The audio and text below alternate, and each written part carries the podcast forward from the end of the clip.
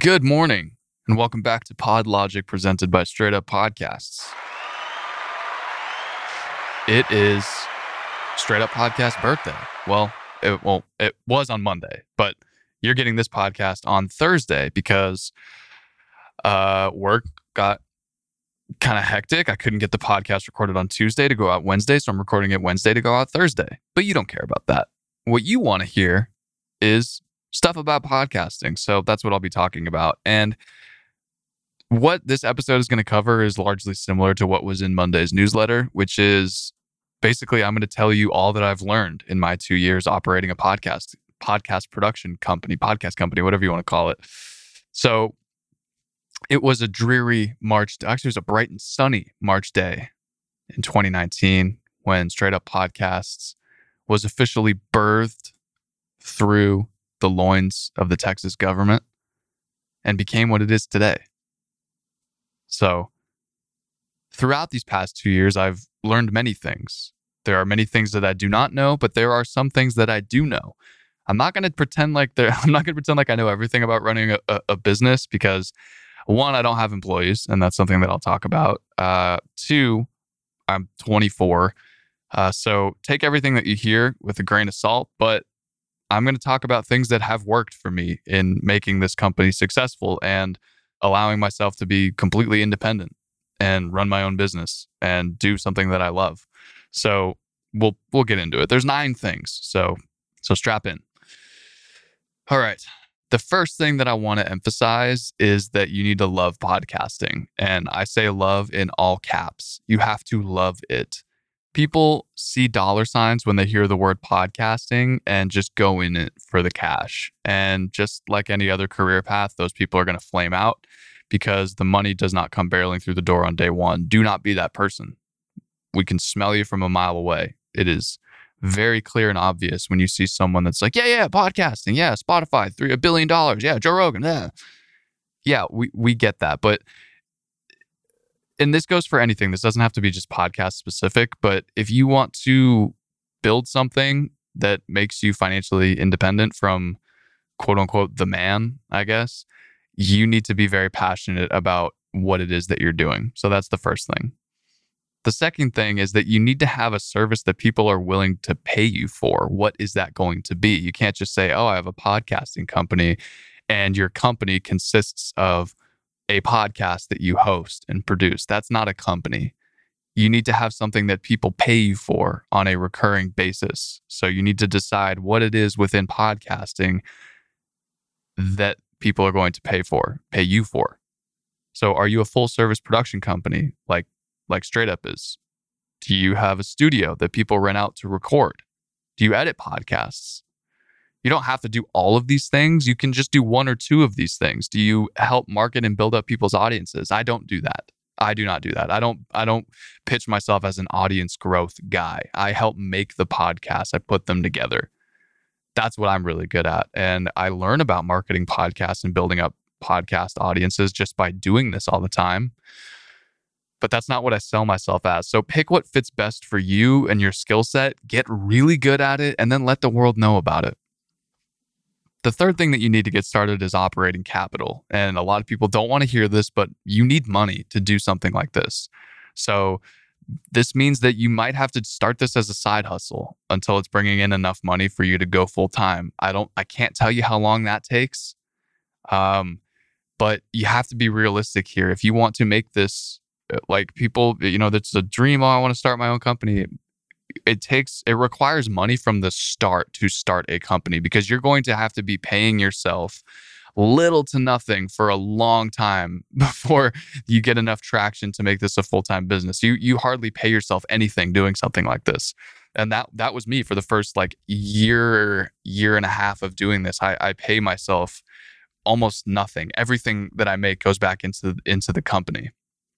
So you don't have to start it as a side hustle. You can try and go raise money. You can become a little mini venture capital money raiser person and you can raise money from friends, family, mentors. You can put a percent of interest on paying that money back. You can uh, just get sort of a gift, I guess, if you are connected like that. Uh, you might be, I have no idea. uh, mentors in your life, again, friends, family. You can go raise money for this, essentially, is what I'm saying. Um, that's another option. Now I'm going to talk about three things that actually worked in building my company and building a podcast company. And then I'm going to talk about three things that failed because I think it's really important to talk about the failures just as much as the things that worked. So the the first major key here that worked in building a podcast company is that you need to have one incredible service that anchors sort of everything your cash flow what is the what is the cash cow of your business and this ties back to what i talked about earlier the one thing that you are really good at. So for for me and my company it's it's editing mixing and mastering podcast audio. And so whatever that is for you figure out what that is. Ideally it has to be something that you enjoy. If you are not someone that likes editing podcasts and you want to start a podcast production company you are in for a rude awakening my friends you are going to spend a lot of your time editing podcasts so if you don't like editing podcasts don't do this uh, but if you do and you can sit through, you can, you know, you can sit through the same podcast conversation four times before sending it back to a client, literally listening through the entire thing two to three to four times. That's something that you have to brace yourself for. So once you have whatever it is locked in, you can start to introduce more services to provide more value to clients, upsell yourself, and increase the overall size of whatever your product, quote unquote, is, or in our case, a service that we're providing. But the one thing that you need to keep in mind is you should never don't you should never get away from the thing that's driving the majority of your business. If you find something that's working and it is your cash cow, stick to that. Don't sacrifice the quality of your product, your core service, just because you think you can upsell a bunch of other shit to your clients because they'll pay you more for it. Once the core quality of what you're being paid for starts to suffer, your client can look at you and go, eh, he or she is not really doing a great job anymore. I mean, I'm paying for all of this stuff, but the reason I started working with you, that core anchor of our relationship is is is suffering. What's going on here? So that's something you need to keep in mind. Number two, growing in your skill set, growing in your services that you offer, becoming better at it. Don't just start doing it and be like, okay, I, I watched a 10 minute tutorial on how to uh, cut and drag edit podcasts. I'm going to now start upping my prices every single month. You have to actually show that you're improving and you have, to because if the iPhone, think about the iPhone, if they just never improved upon the iPhone, people would get tired of it quickly and somebody else would provide a better product if you're not going to get better at what you're doing for the people that pay you, you are going to get left behind because I guarantee you, if there's somebody else out there that is getting better and working a lot harder than you are, I know that I'm that person to a lot of other people. I feel like I scare the shit out of a lot of people that are older than me that do exactly what I do. And that's I guess that's me having a mini mini ego, but I bust my fucking ass to to get really good at what I do. So there you go. There's my two seconds of having an ego. All right.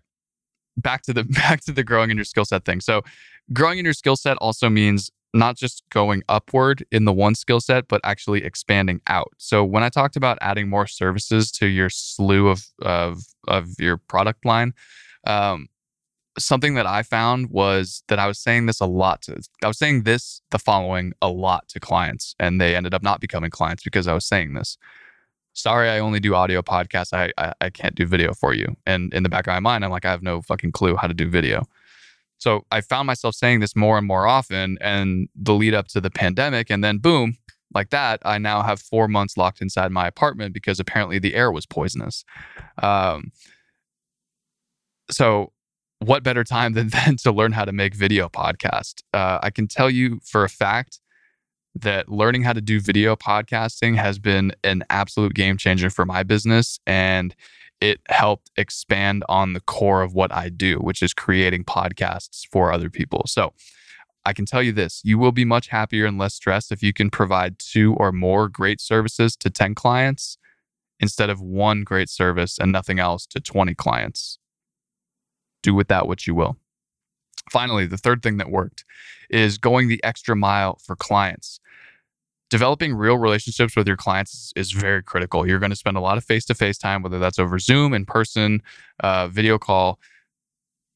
That's critical in them keeping you around and you wanting to be around them. You want to know who you're working with and they want to know about you. And that is really key if you can build those personal relationships because they then trust you to refer you to people in their lives. They have people come to them and say, "Hey, Billy Joe, you have an incredible podcast and I heard you have an editor. Who who puts your podcast together?" "Oh, it's it's uh it's, you know, uh, Sally Jenkins. She does a great job. And they intro you, and then you pitch your services and blah, blah, blah, blah, blah. And then they refer you, and so on and so on and so on. And that means when I say going the extra mile, it means late night email chains when you know you feel like you're going to clock out at six o'clock. I promise you you're not going to be clocking out at six o'clock. You are going to be always on the clock. Late night email chains impromptu strategy calls a whole slew of other things that don't fall under editing podcasts are things that i've had to do that create that extra value and make me irreplaceable. So going the extra mile for your clients and making sure that they know that you really really care. That's what's really important. All right finally this has been a long episode man three things that did not work, three things that I did that I failed at. So don't do these things that I did. So, number one, I spread myself too thin. So, I actually spent the first six months of building this company trying to be equal parts podcast editing and, and podcast equipment sales. I was selling, I was hawking microphones and recorders and headphones. And I was trying to, I did it a couple times. I was like, damn, this is really good money. And then it started to falter and it started to affect the production services. And then the whole thing started to falter. And I was like, okay, I need to condense what I do and what I'm really good at. And that was podcast editing. And good thing I actually liked podcast editing because I hated selling equipment. I, I hated doing that. Just it sucked. So ditching equipment sales and focusing fully on what was working was the most important change that I made that helped me turn a profit in this business. Number two, hiring contractors versus employees. So, uh, hiring a full time employee is incredibly expensive, especially when the amount of work for them is going to vary month to month. So, I didn't actually hire an employee. I got very close to doing that, but it would have been a mistake. And it's something that I realize now without actually having to have made that mistake. So, I made the decision to find contractors that are high quality editors and producers in order to free up my time. And why would I want to free up my time? So I can kick back and take a vacation? No, I'm not retired yet uh, I it was so I could go land the quote unquote big fish clientele, the ones that would really start to get the business churning. So it's a lot of work, it's a lot of money, it is a lot of headaches to try and find the right people. But when you do, the amount of time that you're going to save for yourself is massive. Last thing, last mistake that I made. I wasted a ton of money on mass marketing, $3,000 to be exact, which when you're 22 years old and starting a company, $3,000 is a lot of money. Um, and I spent it on one of these dumbass executive email lists in order to pitch my services to like CEOs and CFOs and presidents and people like that. Uh, I spent dozens of hours putting together the perfect cold email and i don't think i even received a single response. I actually spent a lot i actually spent a ton of time trying to get my money back from that company. Do not buy email lists. That is the dumbest thing you could do if you're doing a podcast company. So the what this point boils down to is is paying for mass marketing for your services you are going to throw your net out to the world. Not everyone has a podcast. Not everyone wants to start a podcast. And even then, the people that do, not every one of them are going to be able to afford to hire an editor or want to hire an editor. So, this taught me in this specific industry, in the podcasting industry, it is all word of mouth. It's all the snowball effect. You find one client that you do great work for, they introduce you to clients two through 10 and clients two through 10 introduce you to clients 15 through 20. It's all referral basis. And this all ties together with you have to be passionate about what you do. You have to be really good at it. And you have to start with, you have to find some money to start with. That's the best thing that I can tell you. Um, that's it. That's all I can tell you. So I hope this was helpful in some way. Uh, maybe, if anything, it just gives you a little more insight on what my life is like and what my business experience has been like. I know this wasn't about specifically helping your podcast, so I understand if this episode doesn't do as well as the other ones, but that's okay. I just wanted to get this on the record and put out there for all of you to hear. And I really appreciate it. So thanks for tuning in. Uh, it really does make my week uh, when you do. And I hope that you enjoy the rest of your week, the last two days of the week, since this is Thursday when you're listening to this. I hope you have an even better weekend. And I will see you on Monday for the newsletter. And I'll see you next Wednesday for the podcast.